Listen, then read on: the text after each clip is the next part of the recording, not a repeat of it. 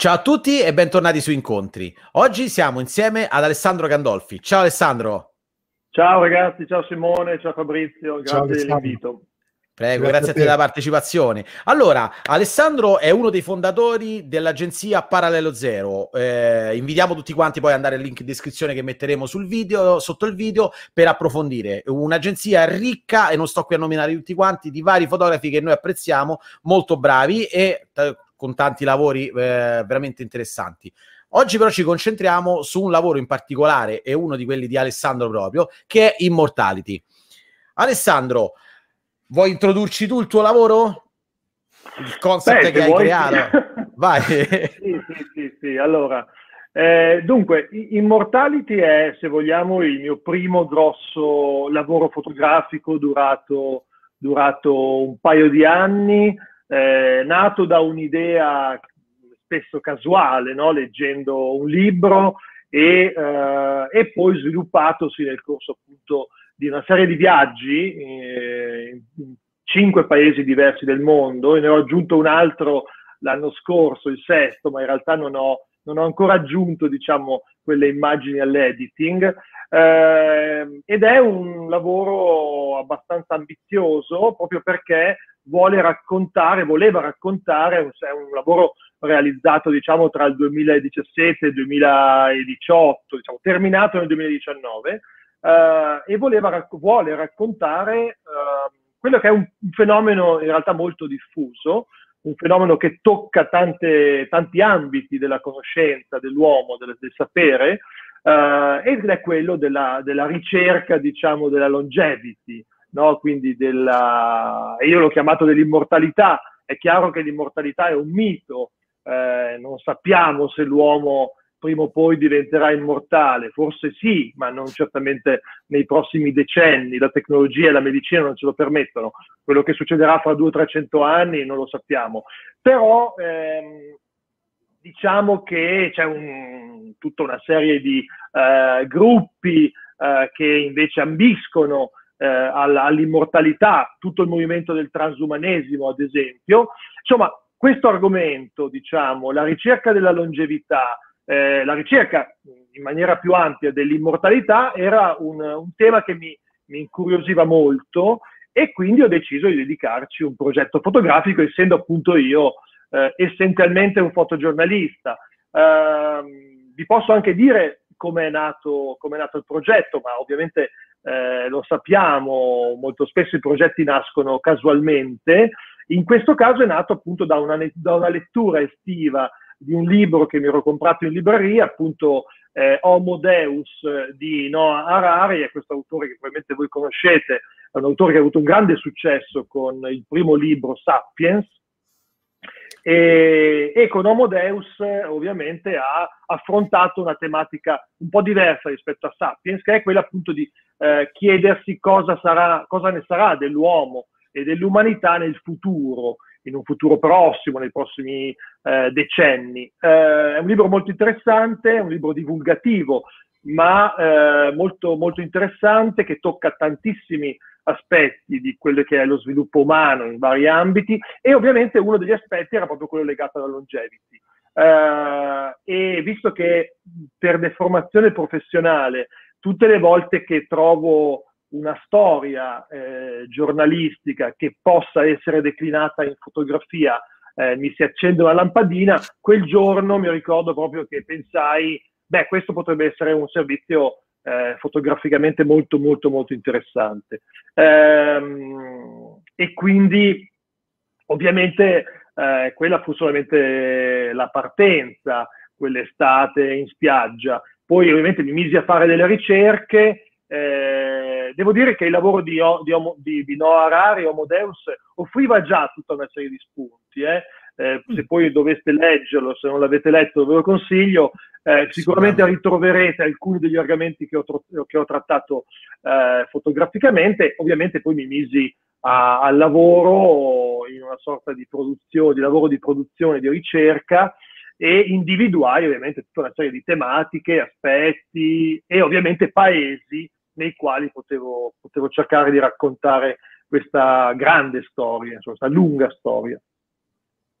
Beh, eh, guarda, innanzitutto complimenti anche solo per aver deciso di affrontare un tema del genere, perché di fatto non è un, sai, non è un evento, quindi con tutto rispetto, cioè non è che stai seguendo magari un, una guerra o un evento sportivo, cioè un qualcosa di definito. Hai preso un qualcosa con praticamente se, che, se, che, non ha perimetro è senza confini perché non, non saprei do, cioè se dovessi affrontare io l'argomento non saprei da dove proprio iniziare. Quindi non solo hai spaziato tantissimo ma la, invece nel tuo lavoro invece mi hai dato proprio l'idea di aver centrato proprio l'argomento. Cioè ma noi, dato noi Simone noi parlo sempre al plurale perché poi appunto sono uno dei fondatori di Parallelo Zero e penso sempre in termini anche di agenzia. Tendenzialmente noi non ci occupiamo mai di, di stretta attualità o se lo facciamo non lo facciamo eh, nel modo in cui lo possono fare i fotografi della France Press, della Reuters, i fotografi che documentano eh, diciamo, la, la, stretta attualità che è comunque un, una cosa assolutamente meritevole e dovuta, il documentare la, la stretta attualità, il daily life, no? come si dice. Eh, diciamo che come gran parte dei fotogiornalisti, in questo caso io sono uno dei soci di Parallelo Zero, ma resto comunque un freelance eh, e quindi eh, produco servizi che poi propongo ai giornali attraverso la mia agenzia, eh, è chiaro che noi dobbiamo sempre cercare delle storie che non siano strettamente legate alla, all'attualità o che magari lo siano, ma che magari affrontino, la esaminino, analizzino aspetti magari un po' eh, laterali, retroscena, aspetti magari inaspettati, sì, aspetti magari che non ti aspetteresti, certo. scusate il gioco di parole, di trovare, anche perché spesso, come dire, combattere contro la velocità e la capillare diffusione dei fotografi di news è impossibile. Cioè, se io fossi andato, vi faccio un esempio, sul, sul canale di Suez adesso, sarei andato per nulla perché le foto ci sono già sui giornali, sui desk dei giornali. Certo. Sarei potuto andare magari sul canale di Suez a raccontare magari altre storie laterali, appunto come si diceva prima.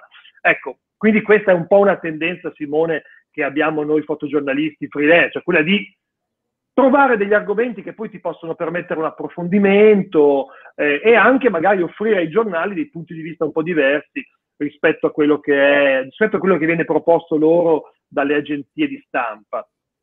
Detto questo, il lavoro sull'immortalità ovviamente non è un lavoro di stretta attualità, anche se poi, se vai a vedere, sui giornali escono spesso notizie legate al, al, al, a varie applicazioni, ad esempio del mondo tecnologico, alla longevità, agli sviluppi del mondo della medicina, eh, ovviamente legati alla longevity, eccetera, eccetera.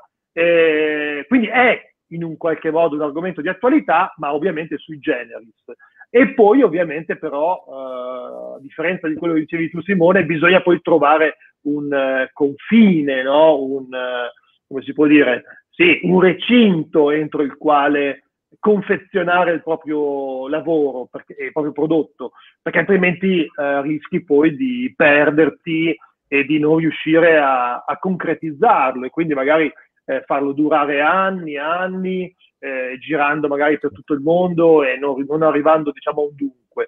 E invece ovviamente uno degli obiettivi un, del, foto, del, fotogiornalismo è anche quello di trovare delle storie, ma poi raccontarle, raccontarle in un certo ambito, lasso di tempo, per poi ovviamente proporle sul mercato o farle diventare un libro, farle diventare una mostra, eccetera, eccetera. Ah, poi vabbè, a me è piaciuto. Allora, concordo ovviamente su tutto quello che dici tu, quindi ah, mi stupisce ancora di più il fatto di quanto fosse difficile l'argomento, almeno quantomeno lo, lo, pensavo, immag- lo immaginavo impossibile prima di conoscere il tuo lavoro e quando l'ho visto dopo invece ho detto cavolo quanto, era stato, quanto è stato difficile perché comunque lo trovo veramente un lavoro eccezionale Detto questo, vorrei entrare proprio, come si dice, a gamba tesa sulla, nell'argomento e, e dopo aver, eh, aver, guardato tutte quante le foto, mi sono reso conto, comunque ho avuto questa impressione, che comunque sì, molta di questa... mio sito intanto. Scusa, sì, me apro nel mio sito, così me le vedo bene. Dicevo, ehm, quando ho avuto modo di iniziare a studiarmi questo, questo editing, questo percorso, questo lavoro, mi sono reso conto, comunque ho avuto questa impressione, che gran parte delle foto mi hanno, ehm, diciamo, mi hanno colpito perché comunque spesse volte non c'è l'elemento umano come protagonista all'interno di una foto. E quindi mi ha, mi ha dato come una sensazione che la ricerca dell'immortalità fosse un qualcosa che l'uomo sta cercando, ma è un qualcosa che è alieno a noi, cioè ci stiamo spingendo su qualcosa che forse di tanto umano non c'è, stiamo cercando qualco, un, un, come dire, un vantaggio, un surplus, non so come definirlo, un qualche cosa in più di umano, ma lo cerchiamo con strade aliene. È una mia chiave di lettura oppure tu che hai approfondito l'argomento lo hai proprio eh, visto così? Cioè ci sono tanti, mh, tante foto con robot, con, uh, con insomma, esperimenti scientifici, visto certo, insomma, certo. insomma, cose così.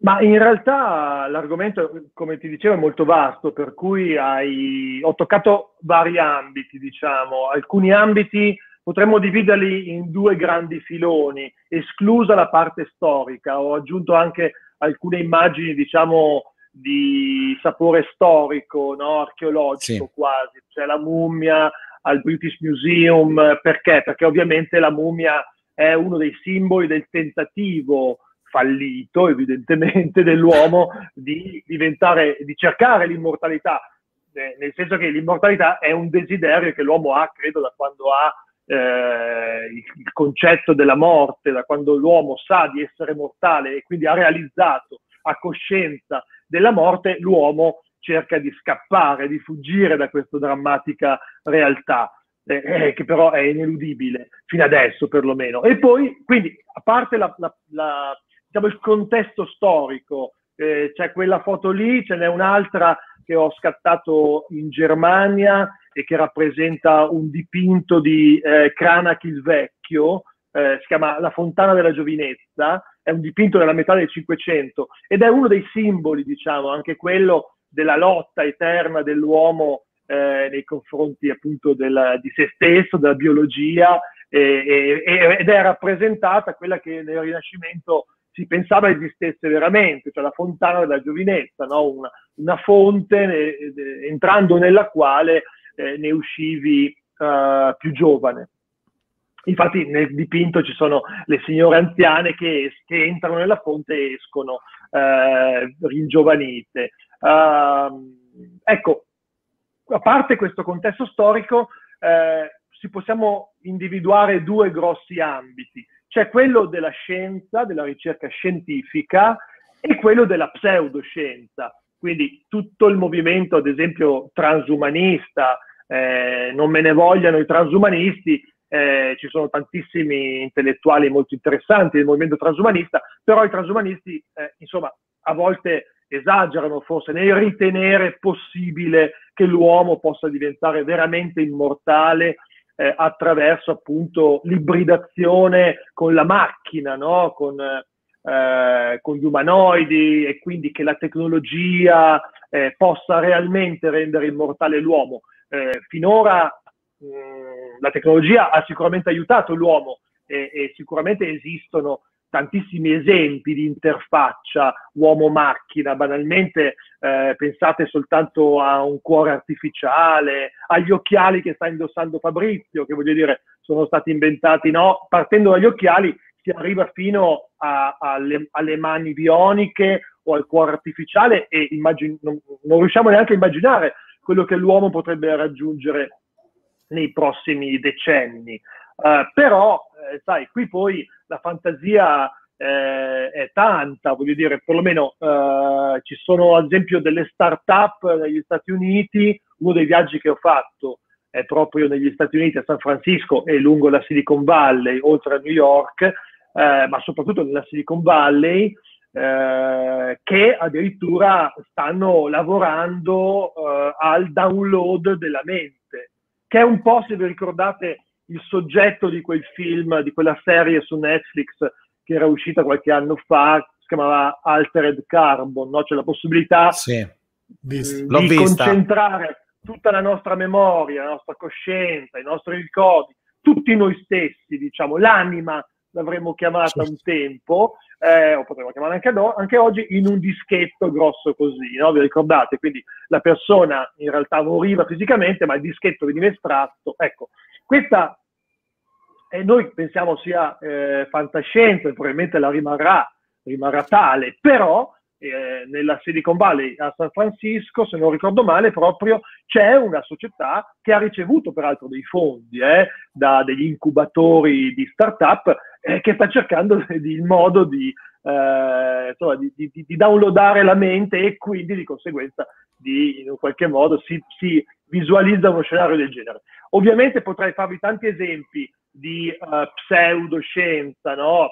ad esempio eh, un altro clamoroso che è quello che ho, che ho, fotografato almeno in un paio di occasioni in Russia e poi negli Stati Uniti, è tutto il mondo della crioconservazione, quindi uh, le società che uh, ovviamente mh, conservano i cadaveri, conservano i cadaveri delle persone decedute da poco tempo, ovviamente, perché non si può farlo su cadaveri eh, diciamo, decedi, su, su, su, corpi deceduti eh, da, da, tanto tempo, però eh, ci sono delle società che ovviamente, eh, lo sapete, è una cosa che è già stata pubblicata sui giornali, eh, conservano i cadaveri in azoto liquido a meno 196 gradi e, e con la speranza che poi questi corpi possano venire corpi e di conseguenza anche le anime in questo caso, quindi la persona possa essere resuscitata in un qualche modo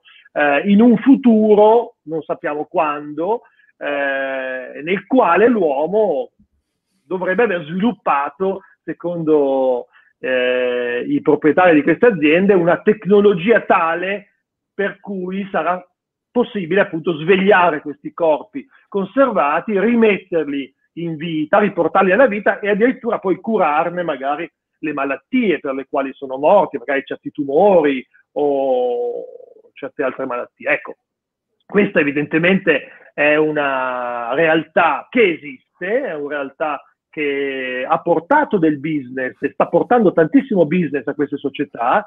Eh, ci sono migliaia di persone che in questo momento si sono già fatte crioconservare tra Stati Uniti e, e Russia e so che eh, ci sono società cinesi, ad esempio, che stanno aprendo eh, queste, queste cryoconservation companies.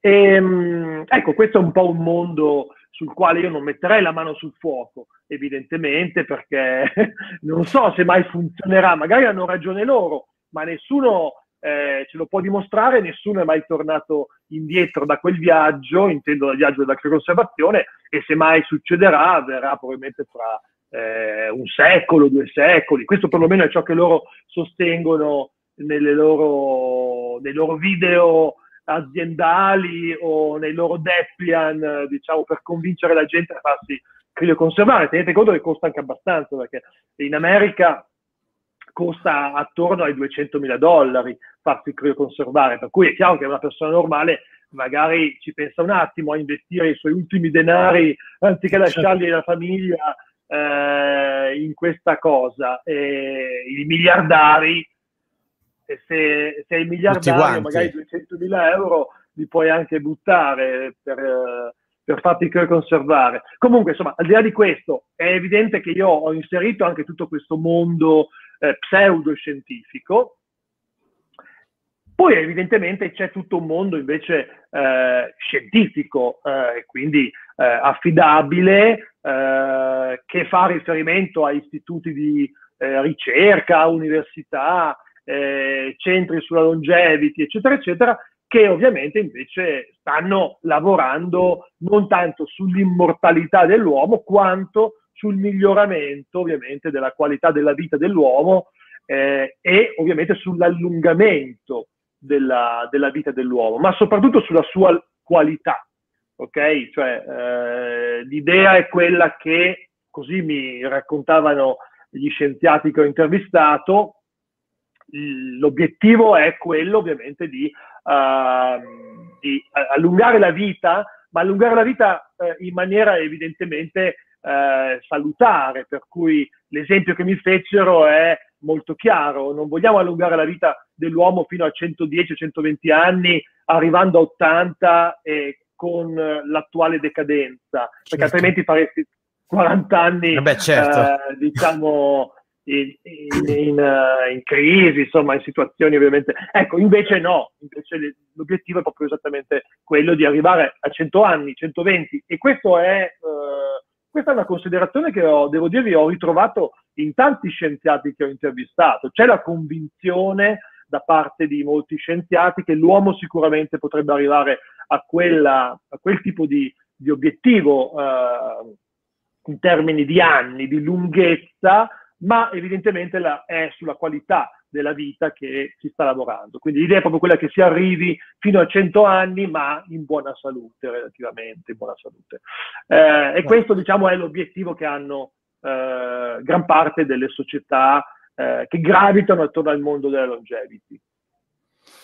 A parte, a questo punto mi permetto anch'io di citare un libro, quando hai parlato di queste società criogeniche mi è venuto in mente il libro di fantascienza di Philip Dick, Ubik, in cui il protagonista parla con la moglie che è criosospesa perché ormai è morta, mancano pochi minuti alla sua morte e usa quei minuti una volta ogni tot anni per parlare con lei, quindi le persone vengono messe in queste situazioni qua, quindi tutto sommato è veramente sì, fantascienza quella che ci stai descrivendo tu, fantastico. A questo punto però ecco, beh, mi hai già quasi anticipato effettivamente una domanda perché io ho sempre diviso l- il concetto di immortalità col concetto di eterna giovinezza, che per me sono due cose completamente diverse. Ecco, tu hai, diciamo, introdotto infatti l'argomento dicendo che, ok, vivere di più, ma vuol dire anche comunque proporzionalmente vivere meglio, ok? C'è qualche cosa, mh, diciamo, in questa ricerca che hai fatto di tutte queste... Eh,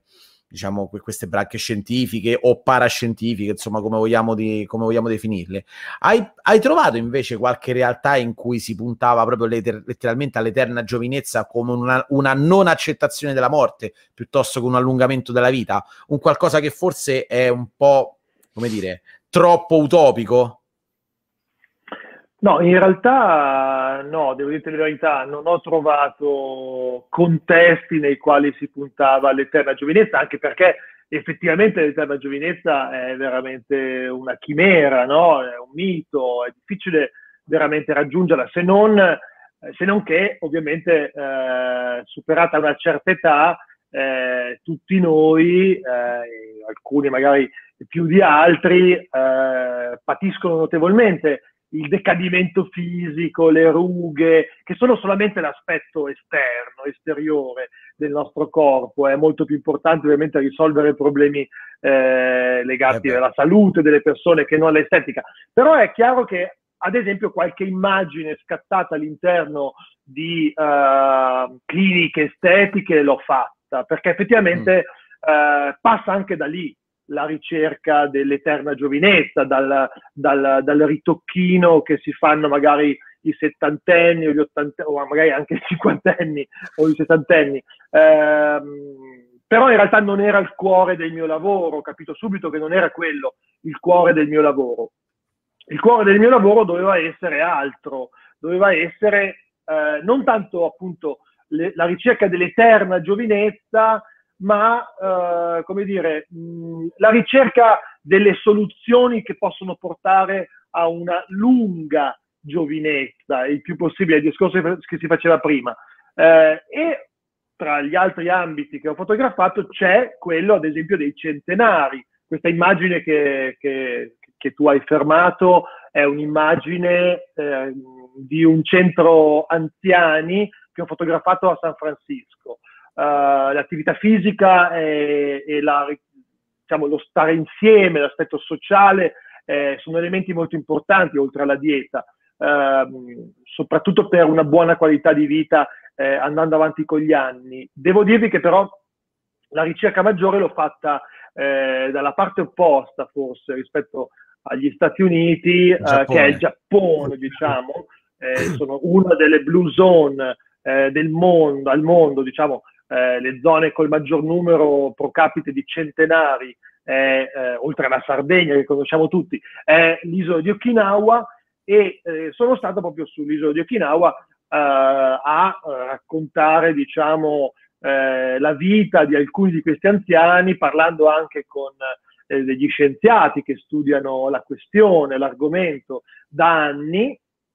Ed è stato molto interessante proprio perché eh, insomma, lo studio dei centenari ti permette di capire che eh, alcuni elementi sono fondamentali ovviamente eh, affinché si possa raggiungere appunto la longevità che certe persone nel mondo riescono a raggiungere. Poi magari restano anche dei misteri, eh, perché non si capisce bene perché in certe zone del mondo, però in un qualche modo c'è un legame ad esempio con la dieta eh, che viene seguita evidentemente e con certi stili di vita che vengono seguiti, sicuramente e, e, e, in, in, particolare legati anche non solo a una, eh, come dire, un rapporto con i familiari, con, con, gli amici, una vita sociale attiva e soddisfacente da un punto di vista proprio eh, dell'umore, eh, ma anche proprio da un punto di vista dell'attività fisica.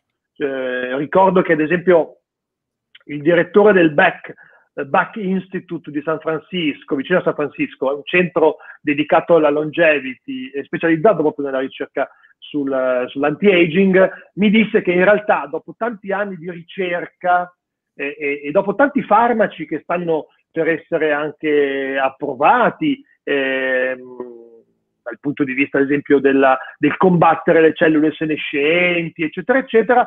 Però in realtà lui mi disse una cosa che mi è rimasta impressa. Ad oggi noi abbiamo la certezza solamente di due cose che sappiamo certamente possano eh, aiutare eh, diciamo, a vivere più a lungo in salute e sono la dieta e l'attività fisica che sono due cose banali se ci pensiamo, alle quali magari non prestiamo particolare attenzione, perché pensiamo sempre a un elisir, no? Pensiamo che sia più facile cercare l'elisir di lunga vita. In realtà se- pare che i segreti eh, sia, siano segreti in pulcinella, no? come a volte si dice. Cioè, in realtà è semplicemente il fatto che questa gente mangia, ma mangia in modo corretto, mangia poco tendenzialmente, consuma poca carne, eh, usano certi tipi di cotture o certi tipi di alimenti, magari è, è, puramente casuale questa cosa, ok? È chiaro che a Okinawa eh, si mangiano più alghe, si mangia più pesce, si mangiano, si mangiano certi tipi di verdure, eccetera.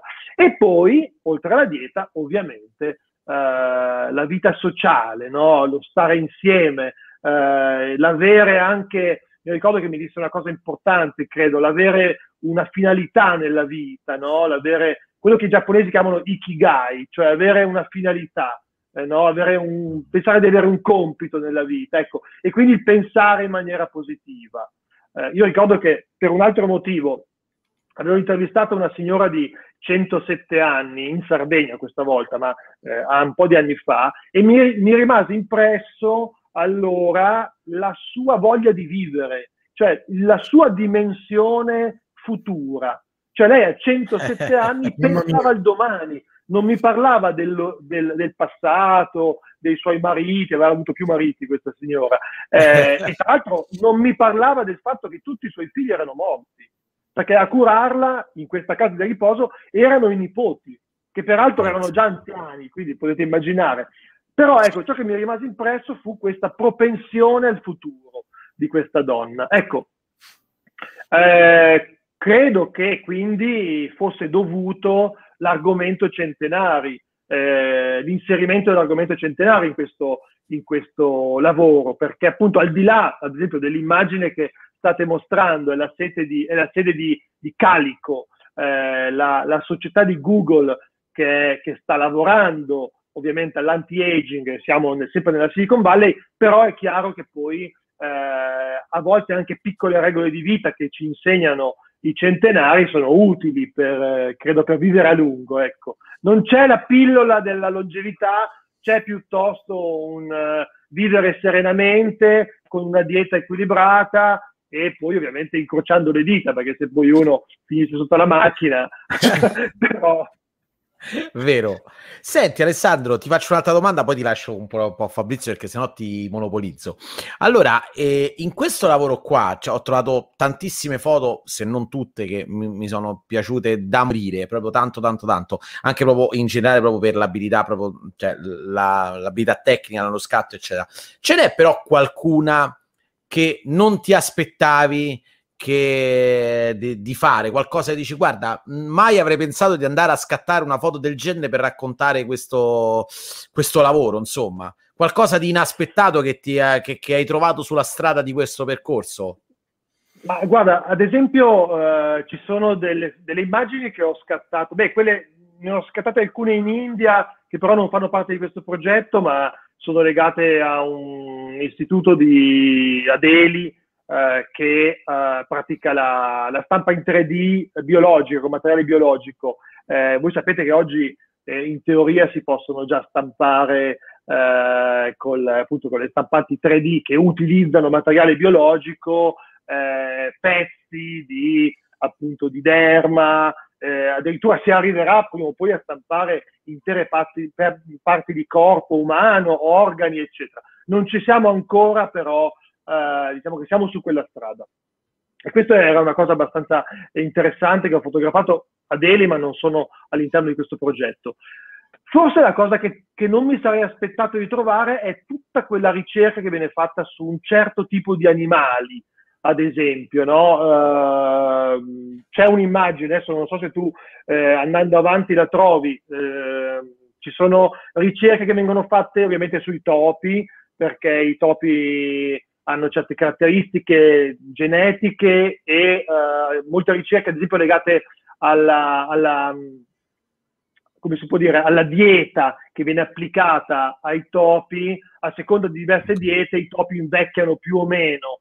Eh, anche il digiuno imposto a certi, a certi topi porta eh, più o meno certe, certe modificazioni eh, da un punto di vista proprio della qualità del, del, della vita del, del, topo stesso, della qualità sanitaria del topo, della salute del topo. Però eh, ci sono alcuni, eh, soprattutto in un centro in Germania che ho fotografato a Ina, il più antico centro di ricerca anti-aging eh, al mondo, eh, ed è appunto questa ricerca che è stata fatta su uh, queste planarie, che sono dei vermi di un centimetro massimo, che appunto sono, se voi li vedete, sembrano proprio dei vermiciattoli. Ripeto, se vai avanti un po', secondo me ci arrivi, no. perché è un'immagine che ho inserito. Uh, ecco, eccoli qua. Questa. Ecco, vedete, questi sono dei vermi che uh, sono studiati a Jena, appunto, in Germania, in questo istituto. Perché vengono studiati questi vermi? Perché si è scoperto che presi e tagliati in 270 parti diverse, cioè, immaginate di prendervi un, un, uno di questi vermiciattoli che, ripeto, sono lunghi un centimetro, non di più, tagliati in 270 parti, eh, e vi cito esattamente il numero perché gli scienziati hanno stabilito essere questo il numero esatto, 272 o una cosa del genere, ognuna delle singole parti ritorna ad essere un verme uguale identico a quello che uh, che avevamo stagliuzzato prima, quindi all'originale, ok? Una sorta wow. di Matrix no? eh, o di coda, no? Sapete che eh, le, le, lucertole, lucertole hanno la coda che viene ovviamente si, si ricrea. Ecco, questo però è, è esponenzialmente più efficace come sistema che hanno ottenuto queste planarie. E, ehm, ed è appunto studiato proprio perché in realtà è evidentemente in relazione alla presenza molto molto diffusa in gran parte del, del corpo biologico di queste planarie di cellule staminali eh, che evidentemente contengono all'interno delle proprie cellule le istruzioni di creare esattamente eh, l'intero corpo eh, stiamo parlando di un verme abbastanza semplice da un punto di vista biologico, però eh, ha ovviamente un apparato digerente, ci sono degli occhi, eccetera, eccetera. Per cui, eh, ed è studiato. Questa è una cosa che, ad esempio, eh, io mi immaginavo di trovare del, dei, dire, degli esperimenti legati magari, non so, appunto ai topi, ai pesci. Ci sono una serie di, di pesci che vengono utilizzati proprio perché hanno il DNA molto simile a quello dell'uomo. Ehm, però le planarie me le ritrovai lì, appunto non capii subito a cosa potessero servire questi vermiciattoli. Poi in realtà parlai con questa scienziata di origine spagnola, adesso non mi ricordo il nome, ma eh, che da anni lavorava tutti i giorni con questi vermiciattoli e insomma me ne, me ne raccontò, me ne spiegò, eh, me ne svelò i segreti in un qualche modo, perlomeno quello che riusciamo a sapere. Ecco, questi, questi sono degli aspetti che ovviamente wow. sono studiati per, per analizzarne ovviamente le, gli aspetti, le procedure, le caratteristiche, ma insomma eh, credo che nessuno possa pensare che l'uomo eh, possa veramente, eh, che ne so, tagliandosi un braccio o un piede, ecco, fare in modo che questo ricresca. Però, ad esempio, eh, sicuramente lo studio sulle cellule staminali e quindi tutta quella che è la medicina rigenerativa, invece quello no, quello è un argomento molto serio e su quello si sta lavorando tantissimo, gli scienziati stanno lavorando tantissimo, eh, anno dopo anno vengono fatte scoperte nuove, le cellule staminali sono cellule che come sapete eh, possono ricreare qualunque tipo di parte del corpo eh, si voglia, dalla pelle al, a un bulbo oculare o a un fegato. Eh, per cui è chiaro che è un ambito molto, molto, molto attento, è un ambito molto studiato questo. Wow, cioè questa cosa di 272 pezzi mi ha, non, è, non mi ha incuriosito di più, dovrò approfondire. è bellissimo. Guarda, nella diascalia avevo scritto anche esattamente le parti, adesso te lo trovo. 279, no, oh, proprio... Ho... ho approssimato in difetto, scusate, 279 parti. Ecco. Allora, vado, vado io. Di cui parlavo prima. Ok. Sì, sì, sì, è questa, infatti. Vai, Fabri. No, oltre a eh, ricordare che ce lo siamo dimenticato, insomma, che questo progetto, a parte eh, insomma, che è stato pubblicato un po' ovunque, ha vinto anche la categoria insomma, del, del Still Life del, del 2020 del, del, Sony World Photography Awards. Insomma, quindi era giusto anche insomma. Precisiamo, eh, giusto? Precisare mi è sfuggito, mi è sfuggito, hai ragione. Io mh, diciamo mi ha incuriosito parte come ha detto Simone la qualità di questo lavoro è impressionante insomma e rinnoviamo i complimenti. Eh, tra le varie mh, curiosità ehm, a livello di paesi, nazioni hai magari un'idea mh, sbagliata la mia ma eh, c'è qualcuno che come posso dire, non dico che sta un po' più avanti rispetto all'altro o che sta investendo di più, cioè c'è una gara come, come era negli anni eh, insomma 50, insomma anni 50-60 la gara no, a chi arrivasse eh, sulla Luna, no? C'è una gara una in questo di guerra fredda per la longevity, diciamo. Sì, nel senso non so se, se hai eh, notato una cosa del genere. Ma allora, eh, ho notato che mh, mm, ci sono sicuramente eh, tantissimi paesi che sono in prima linea nella lotta alla, all'invecchiamento e quindi all'ottenimento eh, di una longevity appunto più salutare, più lunga possibile. Eh, devo dirvi che però eh, prima, prima, fra tutti è, è, è la, la, la, Silicon Valley, quindi neppure un paese, proprio una, una regione, anzi proprio una, quasi una regione sub, subcittadina eh, che è proprio la, la, Silicon Valley, quindi questa zona che tocca San Francisco e scende fino a San José più o meno, dove si concentrano peraltro la maggior parte delle aziende high tech, lo sapete, le, le grandi aziende, di, banalmente dei, dei, dei grandi social, eh, Facebook, Twitter, eccetera, eccetera, e che peraltro loro stessi stanno seriamente investendo in, uh, in, questo mondo. Avete visto prima l'immagine di Google, o meglio, non era la sede di Google, ma proprio la sede di Calico, che è la, l'azienda California Life Company, è un acronimo, California Life Company, ed è proprio la società di Google dedicata proprio a questo tipo di ricerca. Ma eh, tutti praticamente stanno investendo in questo settore, nel settore delle biotecnologie e dell'anti-aging, da, da, da Twitter a Facebook che sta investendo tantissimo, hanno eh, una sezione della Stanford University finanziata da Facebook, uh, Amazon ha creato una società tutta sua destinata proprio alla ricerca sulle biotecnologie. Ci sono eh, a San Francisco e proprio lungo tutta la Silicon Valley, questa è un po' la Silicon Valley, diciamo, eh, fotografata da una montagna. Mi piaceva l'idea di mostrare un po' quella che è eh, diciamo l'Eden in questo momento, il luogo nel quale si sta cercando la fonte della giovinezza. Non è un luogo ovviamente, eh, non è il luogo che immaginavano i conquistadores quando andarono eh, alla metà del Cinquecento a cercare appunto la fonte della giovinezza in Florida o in Messico, non se lo immaginavano così, ma oggi mi piaceva paragonare la Silicon Valley proprio al luogo dove si sta creando la fonte della giovinezza, si sta lavorando a, a cercare la fonte della giovinezza. E, um, e oltre alla società che vi dicevo prima, importanti che stanno investendo, ci sono tantissime start-up quella che vi citavo prima è solamente una, forse anche, eh, come dire, eh, un, po', un, po', fantascientifica, ma ce ne sono invece tante altre che hanno, hanno basi ben solide nella ricerca scientifica. Ce n'è una, tra l'altro, spesso tra l'altro queste società vengono finanziate attraverso proprio degli,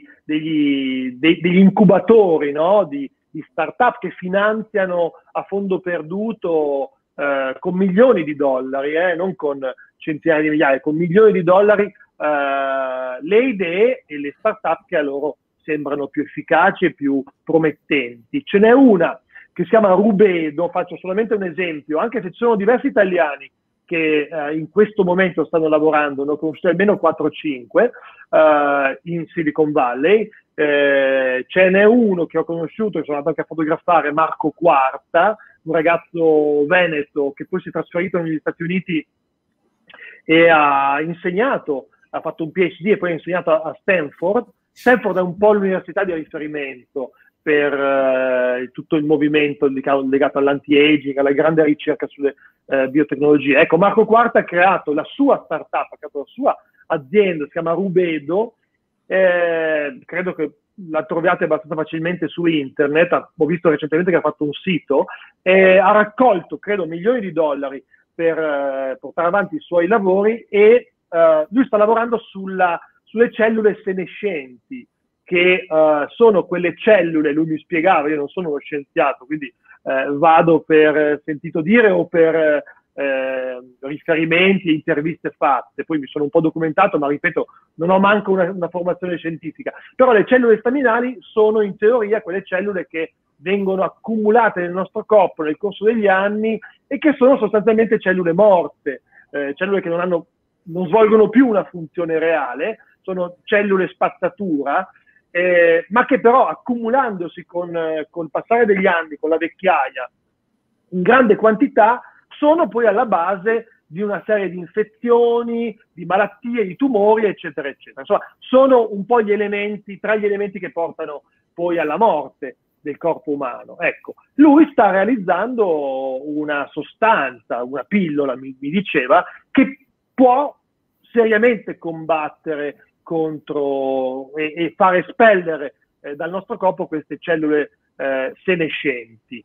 Um, ripeto, quello di Marco Quarta e di Rubedo, però, eh, e non so sinceramente, eh, spero eh, ardentemente che la sua idea e la sua startup abbiano fortuna, eh, ne, ne, credo ne guadagneremmo tutti, ma in realtà sono tantissime in questa, uh, in questa, zona geografica degli Stati Uniti, dove appunto eh, un tempo, come dire, la frontiera era lo sviluppo dell'high tech, dei computer, oggi veramente lo sviluppo pare essere quello biotecno- delle, bio- delle, biotecnologie. Eh, e quindi ecco, eh, ovviamente uno dei viaggi che ho fatto era in questi, in questi centri. Ecco, quello che tu hai mostrato adesso è il Buck Institute, Book BUCK Institute. se andate su internet lo vedete, ed è uno dei centri più importanti, un centro indipendente eh, dove ci lavorano eminenti scienziati e quindi capite l'importanza che ha questo tema ovviamente per gli americani, poi sappiamo quanto gli americani ovviamente eh, siano interessati no, a, certe, a volte a certe missioni impossibili o a certi challenge eh, complicati come appunto lo sconfiggere la morte, però in questo caso eh, ci sono tantissimi miliardari che stanno investendo, miliardari, aziende, società che stanno investendo in questo settore. Poi detto questo ci sono sicuramente i cinesi che stanno lavorando tantissimo in questo settore, eh, in Europa eh, io ero stato appunto in Germania all'interno di questo centro, eh, ma ci sono delle eccellenze anche in Italia, eh, ci sono diversi centri in Italia che, eh, che studiano appunto eh, la longevità, come, come, allungare la vita alle persone, anche perché se ci pensate in realtà poi eh, qualunque cosa può, qualunque, qualunque come dire, evoluzione eh, della medicina o della tecnologia applicata all'essere umano può migliorare la vita eh, di noi appunto esseri umani, per cui banalmente anche lo sviluppo di certe stampanti in 3D biologiche o certe, appunto, certe aziende che producono magari delle, de, degli esoscheletri come avevo fotografato in Giappone ad esempio, ecco. Quindi è veramente un mondo molto complesso nel quale appunto ricerca scientifica, ricerca pseudoscientifica, eh, medicina rigenerativa, tecnologia applicata ovviamente alla, mm, all'uomo e ovviamente anche studi sui centenari si mescolano in questo, in questo grande obiettivo che appunto è quello di far vivere l'uomo meglio. Poi dopo ognuno ha le sue idee, appunto c'è chi pensa che l'uomo diventerà immortale, alcuni pensano che l'uomo potrebbe diventare una specie di robot eh, perché il nostro corpo si deteriora, ma il corpo di un robot d'acciaio non si, teoria, non si decomporrebbe mai. Eh, ci sono tante scuole di pensiero, diciamo che quelle più, eh, diciamo quelle più scientifiche eh, coi piedi per terra sono quelle appunto che vi ho elencato prima e che appunto partono anche, vedo l'immagine, anche dall'alimentazione banalmente. Certo. Questa è un'immagine divertente che ho fatto a Ojimi, che è un villaggio eh, è proprio il villaggio, cioè un piccolo villaggio di Okinawa dove proprio c'è questa concentrazione massima di centenari e eh, questo, loro hanno capito un po' il business che questa notorietà gli ha portato, per cui c'è eh, questo meal che si chiama longevity meal, cioè tu vai in un ristorante e ti questo longevity meal, no? Quindi... eh, allora, guarda, c'è c'è da dire pure una cosa, eh, perché allora sia io che Fabrizio siamo stati varie volte in Giappone. C'è da dire una cosa: che appunto degli alimenti che loro si vantano di dire che magari li aiuta a vivere a lungo è quello che noi vediamo in alto lì a destra, un cetriolo che è di un amaro, ma di un amaro che fa schifo, eppure loro lo vendono come questa cosa. È una cosa immangiabile, però vabbè, se lo vendono, insomma, io preferirei non vivere a lungo per me. Tra l'altro c'è anche un pezzetto di, di, porco, di carne di porco con del grasso sull'alto a sinistra. Quindi sì. in realtà, ecco... Cioè, eh, mm, eccolo qua. Io credo, io credo, che... Tra l'altro ho anche intervistato Walter Longo, che è un, eh, uno scienziato italiano, è il famoso ricercatore che poi ha scritto quel famoso libro sulla dieta, mm, sulla dieta mima digiuno, è un libro che poi è diventato un bestseller, si chiama appunto Walter Longo, e che appunto è uno dei sostenitori appunto della, eh, non dico del digiuno, ma sicuramente di una dieta eh, non esagerata. Ecco. No, certo, e sicuramente c'è, diciamo, tra le variabili che ritornano eh, nei, nei, nei, vari ambiti dei centenari, nei vari blue zone, c'è sicuramente anche questo, cioè il fatto che comunque il centenario difficilmente arriva a, una, a, a questa età eh, con una dieta, una dieta ipercalorica, tendenzialmente sono diete ipocaloriche, eh, con poco sale, eh, cotture molto... Eh, diciamo, non, non, pochi fritti, diciamo, cotture esatto. Eh, al vapore, in particolare in Giappone, eh, sì. e poi poca carne evidentemente. Non esclusa la carne, non, è, non viene esclusa al 100%, ma diciamo tendenzialmente poca. Ok. Dopo, non, non, mi, non, mi, inoltro in consigli dietetici perché non è il mio campo, però quel punto che ho capito è questo, diciamo, insomma, la carne meno se ne mangia, eh, meglio è. Eh, anche se Walter Longo mi diceva una cosa curiosa quando l'ho, l'ho incontrato, ultimi, le ultime ricerche vogliono che in realtà poi eh, vorrebbero che la carne to- torni in un, uh, debba tornare in una dieta eh, negli over 60-65, quindi insomma, mm. eh, ci sono delle, delle strane mm. eh, mm. teorie, diciamo comunque mh, mm, non esistono certezze in merito a questo, si sta studiando ancora qual è la dieta ideale diciamo della longevità. Sicuramente Vabbè, però non è, non, è, non è, stupido pensare che si possa anche modulare la dieta poi nel corso degli anni, quindi magari la carne certo. fa più certo. bene, potrebbe anche, perché no? Non è... Sì, diciamo che la fase, la fase principale nella quale possono insorgere tumori o malattie appunto, tumorali è quella che va tra i 30 e i 60, eh, tendenzialmente a spanne, eh, per cui di solito la carne si evita di mangiarne troppa proprio perché la carne ricca di proteine ovviamente alimenta i tumori in un qualche modo, ma superata una certa età la carne invece se la fibra e le proteine della carne servirebbero invece a mantenere attiva proprio la, tutta la fascia muscolare degli anziani che altrimenti, insomma mi aveva fatto un discorso molto simile e, e ci sono dei tanti studi. Tra l'altro Walter Longo insegna alla Southern University di California, in California a San Diego Uh, quindi, di, sicuro, di sicuro sa, sa quello che dice. esatto. Un'altra domanda barra curiosità. Ehm, tendenzialmente quando si fanno queste, queste ricerche per, per, questi progetti si cerca sempre di trovare un aggancio, no? un, un, qualche cosa per poter accedere in determinate situazioni, per poter portare a casa la fotografia. Eh, una domanda che in realtà insomma ne include un'altra eh, ti sono serviti tanti agganci per fare eh, queste fotografie, per avere accesso? Ti è bastato semplicemente chiedere a loro l'autorizzazione? E eh, l'altra domanda è, mh, mm, ci sono state foto che non hai potuto fare perché appunto non, è, non ti hanno dato accesso, modo di, di, di, di fotografare, insomma?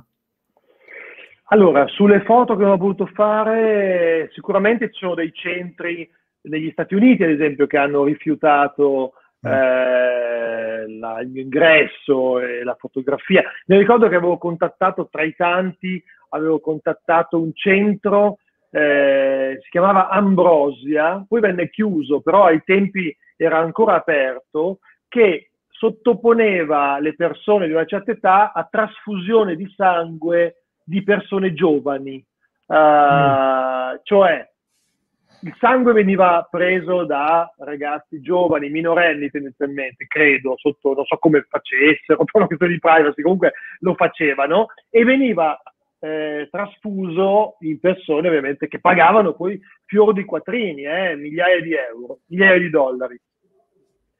Eh, non c'è la certezza che questo possa eh, realmente ringiovanire le persone che ricevono questo, questo, questa trasfusione. Però mi diceva uno scienziato che c'è l'evidenza nei topi, ad esempio. È stata fatta eh, una ricerca, i topi che vengono, eh, nei quali vengono fatte trasfusioni con sangue di topi più giovani ricevono dei benefici da un punto di vista eh, della qualità del pelo, eh, della, tutta, un'altra serie di, tutta una serie di aspetti che li ringiovaniscono da un punto di vista fisiologico. Però non, non è mai stata fatta una ricerca sull'uomo e questo ragazzo americano eh, creò comunque una startup eh, che proponeva proprio questo.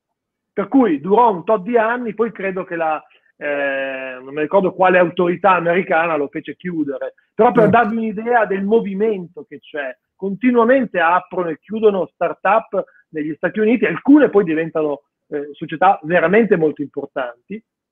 Mi viene in mente quella, poi sicuramente ce ne sono altre. Ho veramente mm, eh, individuato tutta una serie di realtà. Eh, se vi faccio vedere il file originale degli appunti, eh, ho fotografato probabilmente un decimo di quello che avevo trovato. Mi sono dovuto, ovviamente, ho dovuto individuare dei paesi, perché volevo che questo servizio fosse un servizio worldwide, che non fosse certo. concentrato solamente sull'Europa, ma volevo proprio dare l'idea che questo è un servizio che, ed è un argomento che tocca eh, quasi tutti i paesi del mondo. E poi ovviamente eh, numero di situazioni che ho trovato erano tantissime. Ho dovuto in un qualche modo eh, limitare le situazioni a una serie di eh, società, eh, soggetti, eccetera, eccetera. Eh, poi sicuramente mi è servito avere gli accessi, cioè perlomeno chiedere i permessi. Questo sì, non è un classico reportage eh, che fai magari di, andando in du- due o tre settimane in un posto e lì ti fai i contatti, eccetera. No, questo, eh, la produzione di questo servizio è stata una produzione eh, non complicata, ma lunga, diciamo, perché ho comunque dovuto contattare tutta una serie di situazioni. Questa è un'immagine che banalmente ho fatto entrando in un supermercato di, della Silicon Valley, quindi è un'immagine che ovviamente non ho dovuto eh, per la quale non ho, dovuto, certo. non ho, dovuto, chiedere permesso a nessuno, però tante immagini ovviamente realizzate all'interno di istituti o con dei personaggi particolarmente interessanti, beh questo no invece, questo ho dovuto ottenere permesso, eh, aspettare la, l'ok, eccetera, eccetera, quindi c'è stata una produzione lunga anche per questo motivo, diciamo. Okay. Se, Senti Alessandro, volevo farti una, una, domanda a questo punto molto contestualizzata. Questo progetto, insomma, questo tuo lavoro, perché è ormai insomma, c'è, c'è un, è molto concreto, ha, ha abbracciato insomma vari posti, vari luoghi, varie tematiche. La domanda è, adesso in una situazione mondiale di pandemia o post pandemia, insomma, per quando si potrà eh, rifare, ti sono venute in mente qualche immagine, qualche cosa, qualche idea che può essere aggiunta? Perché comunque adesso eh, l'intero mondo ha fatto i conti sul fatto che comunque le malattie possono colpirci e possono portarci alla morte. Certo. Ti è venuto qualche spunto nuovo? Non che mi devi dire voglio andare a fotografare questo o quest'altro, ma una situazione del genere ti ha dato, uno, ti ha dato qualche ispirazione o qualche spunto per continuare a arricchirlo? Oppure forse è fuori contesto questa cosa? Guarda, ci ho pensato anche perché durante, è un anno in realtà che io e i fotografi della mia agenzia, come tanti altri fotografi, ci misuriamo con il Covid-19 e cerchiamo di raccontare delle storie legate al Covid-19, ne ho fatte tante, ci sto lavorando, tanti altri programmi ci lavorano. Devo dirti che non ho però trovato eh, riferimenti a questo, a questo, progetto, diciamo. Um, il virus è, è, è, contestuale al periodo che stiamo vivendo, si spera che ovviamente venga sconfitto il prima possibile con le vaccinazioni, eccetera, eccetera. Eh, quindi in realtà ci ho pensato anch'io se inserire alcune delle immagini che ho realizzato durante i vari lockdown, eccetera. Anch'io sono stato a fotografare eh, varie situazioni, um, però credo che non le inserirò perché in realtà è, un, è, una realtà, in realtà è una situazione un po' diversa. Ecco. Eh, ho bisogno di immagini universali, cioè ho bisogno di immagini che funzionino eh, bene all'interno di questo progetto, se mai volessi allungarlo, se mai volessi integrarlo. Il progetto appunto è già uscito su tanti giornali, ha vinto il Sony l'anno scorso, eh, non lo so, è, è, stato oggetto comunque di, di, varie presentazioni, interviste, eccetera, per cui eh, per me ha fatto un po' il suo, il suo mm. percorso, eh, potrebbe diventare un libro, eh, lo stiamo proponendo da alcune, lo stiamo proponendo ad alcune mh, mm, realtà editoriali, eh, però è, è, diventata anche una mostra mm, che era stata esposta a Monopoli eh, in Italia e poi vorremmo esporla ancora, però diciamo che mm, io lo vedo, non dico concluso, ma eh, sono, sono, un fotografo che poi eh, tanto si appassiona ai progetti quanto poi velocemente eh, questo passa ad altro. dopo chiuso passa ad altro. Sì, no, ma, infatti, no, ma infatti te lo chiedo perché sul tuo sito ho visto che comunque hai realizzato un lavoro sul lockdown, cioè comunque sulla pandemia, eccetera. Quindi era molto interessante. Non sapevo se poi avevi come dire, avevi trovato qualche perla da incastare e incastonare anche questo. Cioè, quindi la risposta me l'hai data assolutamente. Anzi, invito tutti quelli che stanno guardando il video di andare sul, sul sito di Alessandro, che metteremo il link in descrizione, perché c'è anche un bel lavoro proprio su questa, su questa situazione sì. attuale. Dunque, sul sito mio, se non sbaglio, c'è il lavoro sulle, sulla maternità, sul il lavoro che ho fatto fotografando le donne che partorivano durante il Covid. In realtà sul mio sito non lo aggiorno da un po' Eh, in realtà la maggior parte dei miei lavori sono sul sito di Parallelo Zero. Quindi, e allora tutti andare là. Anche perché parliamoci chiaro. Eh, parliamoci chiaro, non è che il sito, cioè, non è che su Parallel Zero ci stanno le foto di Alessandro che sono belle, cioè, avete una scuderia di fotografi veramente notevoli, no, certo. notevoli cioè, insomma, in realtà abbiamo chiamato te solamente perché siamo tipo innamorati di questo progetto, per primo, però abbiamo già in lista, insomma, un altro po' di persone che vorremmo, vorremmo contattare. Ah, guarda, Parallelo Zero è stato fondato da quattro fotografi, appunto il sottoscritto, ma c'è anche Sergio Ramazzotti, eh, c'è Bruno Zanzottera che eh, Sergio è un uh, fotografo eh, molto bravo, molto impegnato, che ha viaggiato in tantissimi scenari di guerra. Bruno Zanzottera è un, credo, il fotografo in Italia che ha viaggiato di più in Africa eh, e non solo, ma eh, ha, credo, un archivio sterminato di immagini, di realtà, di storie, di situazioni fotografate in Africa. Davide Scagliola era un fotografo molto bravo, di, soprattutto dedicato al travel, eh, che negli ultimi anni ha smesso di fare il fotografo, soprattutto perché eh, ovviamente andava anche gestita una società, quindi fortunatamente uno dei quattro diciamo, ha deciso l'avete dovuto mettere dietro una scrivania sì, ha deciso di darsi diciamo alla, al marketing e all'amministrazione. Però eh, abbiamo tanti altri fotografi, ovviamente. Parallelo Zero, ci tengo a dirlo, non è un'agenzia che chiede l'esclusiva, ok? Ha, i, i, fotografi di Parallelo Zero in realtà non sono fotografi di Parallelo Zero perché noi non abbiamo l'esclusiva, non chiediamo l'esclusiva ai fotografi, ma eh, lavoriamo sui progetti, per cui eh, Simone Ladisa ha un bel progetto che, mi, che ci propone, che ci piace distribuire, proporre, lavorarci insieme, condividere, eccetera, eccetera, allora eh, firmiamo un contratto legato ovviamente a quel tipo di progetto. Queste sono le immagini di...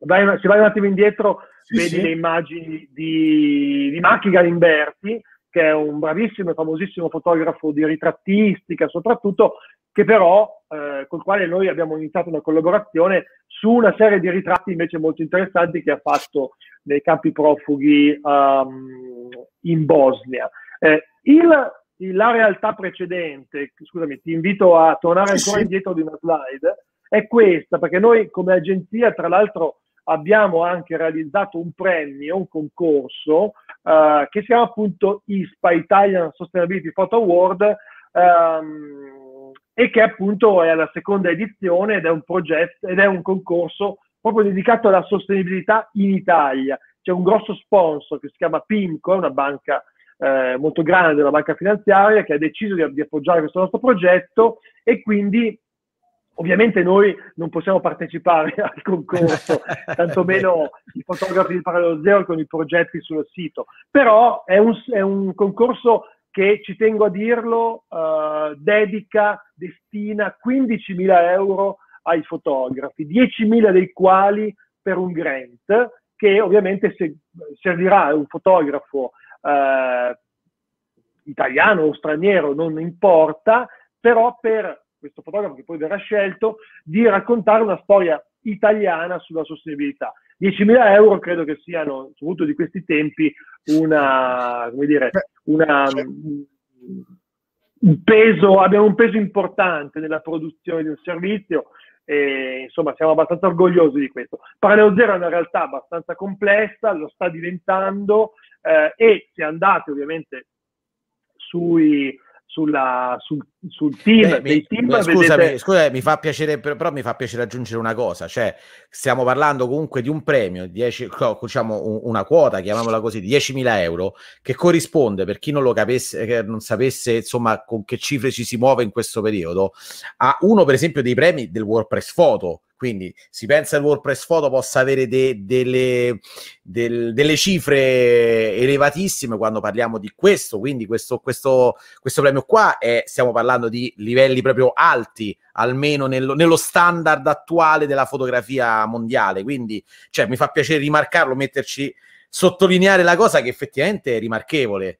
No, no, hai fatto bene Simone a ricordarlo perché appunto ci teniamo molto e ci siamo spesi proprio per cercare di aiutare i fotografi. Ripeto, diamo 1500 euro alla miglior foto, 3500 euro alla miglior storia, ma ne destiniamo 10.000 alla realizzazione o alla continuazione di un progetto legato alla sostenibilità in Italia. Per cui siamo alla seconda edizione, speriamo di farne molte altre e come dicevi tu, non è facile eh, non, non, in Italia, nel mondo trovare esatto. una realtà che destina 15.000 euro, che appunto magari per una grande società possono essere spiccioli, ma lo sappiamo per i fotografi che sono abituati appunto a ricevere poche centinaia, eh, oramai quasi non più poche migliaia, se non in rari casi, euro per i servizi che, vengono, che realizzano. Per cui ecco, eh, ripeto per l'ennesima volta, siamo molto orgogliosi di questa cosa. Scendendo giù, abbiamo, abbiamo un team di persone che lavora per noi molto ampio, anche perché poi abbiamo una sezione corporate. Eh, nel corso degli anni, degli ultimi eh, 3-4 anni soprattutto, si è intensificato molto il nostro lavoro con il corporate, oltre appunto al, al lavoro editoriale. Ecco, in questo caso, vedete, tutti questi nomi sono e nomi dei fotografi, siamo anche noi ovviamente, eh, che hanno almeno un servizio in distribuzione su Parallelo Zero. Tra l'altro Vito Fusco, che adesso vedo qua al centro della, dei nomi, è un fotografo che collabora con noi e che eh, quest'anno è in finale al Sony, anche lui con un progetto. Quindi abbiamo un fotografo di Parallelo Zero, comunque che collabora con Parallelo Zero, che appunto è in finale al Sony eh, e quindi siamo molto contenti. Gli, gli, auguriamo allora la tua stessa fortuna a quel concorso. Grazie, ci tengo a dire un'altra cosa allora, rimanendo in ambito parallelo zero, una delle altre attività che facciamo è una sorta di tutoraggio, di mentorship che facciamo una volta all'anno con quattro giovani, under 30 tendenzialmente, molto giovani, eh, che di solito eh, provengono dalle scuole di fotografia italiane, che facciamo un bando per, eh, insomma, per, per cercare di farci mandare dei nominativi e poi decidiamo eh, quattro nomi da seguire per un anno intero nella realizzazione magari di alcuni lavori e di una sorta di tutoraggio, purtroppo in questo caso a distanza, perché ovviamente non ci si può più certo. incontrare, la nostra sede è praticamente quasi del tutto chiusa, se non raramente la apriamo a piccole riunioni, ma sicuramente eh, ma speriamo ovviamente di tornare presto ad essere un team che si riunisce anche fisicamente, che condivide e si scambia idee fisicamente. Ecco, ci tenevo a, raccontare questa, queste, queste no, no, hai fatto benissimo perché allora io, noi, noi, conoscevamo già Parallelo Zero, quindi mh, mm, non tutte queste cose qua, cioè magari non entro nei, in molti dettagli, magari mi, me li perdevo, però io addirittura lo conoscevo, addirittura ho, ho, mi sono, ho scoperto Parallelo Zero quando uscì la puntata di Sky Art su Ramazzotti che certo. diceva che faceva parte di Parallelo Zero, informandomi ho scoperto questa realtà, quindi parecchio tempo fa. Certo. Quindi, vabbè, Fabrizio ha partecipato anche all'attività con te, quindi c'è ancora di più, ti conosce, quindi figuriamoci. Certo, certo, certo.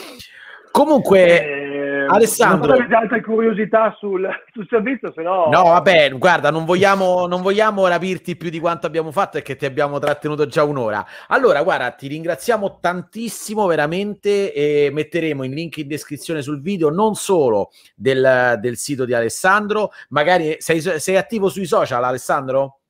Instagram? Sì, sono, beh, sono, su Facebook dove metto ogni tanto qualche foto, qualche t-shirt, qualche pubblicato mio e poi sono su Instagram, eh, credo Alex Candolfi. Comunque allora, guarda, mettiamo, metteremo, metteremo il link in descrizione del tuo sito, dei tuoi social e mi permetto sì. di mettere due cose diverse. Parallelo di Parallelo Zero ma anche del concorso che hai, che, che hai proposto sì, tu proprio certo, il link diretto. certo. assolutamente. Basta andare su a Parallelo Zero per vederlo però per arrivarci però met- ne mettiamo uno proprio a parte così vi, do almeno... un'ultima, vi do un'ultimissima chicca che è Vai. un uh, sito, una piattaforma che abbiamo registrato eh, come dominio e riempito nel corso del, dell'ultimo anno, si chiama Covid Diaries, uh, mm. eh, sono ovviamente i diari del Covid eh, e, ed è una sorta appunto di piattaforma eh, memento no, di quello che è successo. Eh, vuole essere una, una, piattaforma fotografica che raccoglie video soprattutto foto che abbiamo realizzato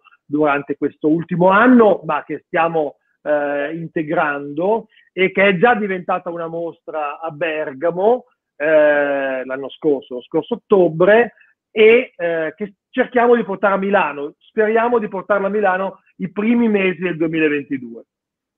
Anche perché adesso purtroppo diciamo i, i musei sono chiusi, quindi eh, si, si, deve fare per forza di cose eh, tra un po'. Quindi... Infatti, infatti. Ok Alessandro, io non so come ringraziarti. E... Ma grazie a voi ma eh, complimenti ancora per il tuo lavoro, per in generale, proprio per, anche per eh, l'agenzia proprio Parallelo Zero, che di fatto è parte del tuo lavoro perché è roba tua, diciamo tra virgolette, sì. anche roba tua. E ehm, niente. Ti auguriamo una buona serata e ti auguriamo un in bocca al lupo per tutti i tuoi progetti futuri, non solo tuoi, ma anche dall'agenzia.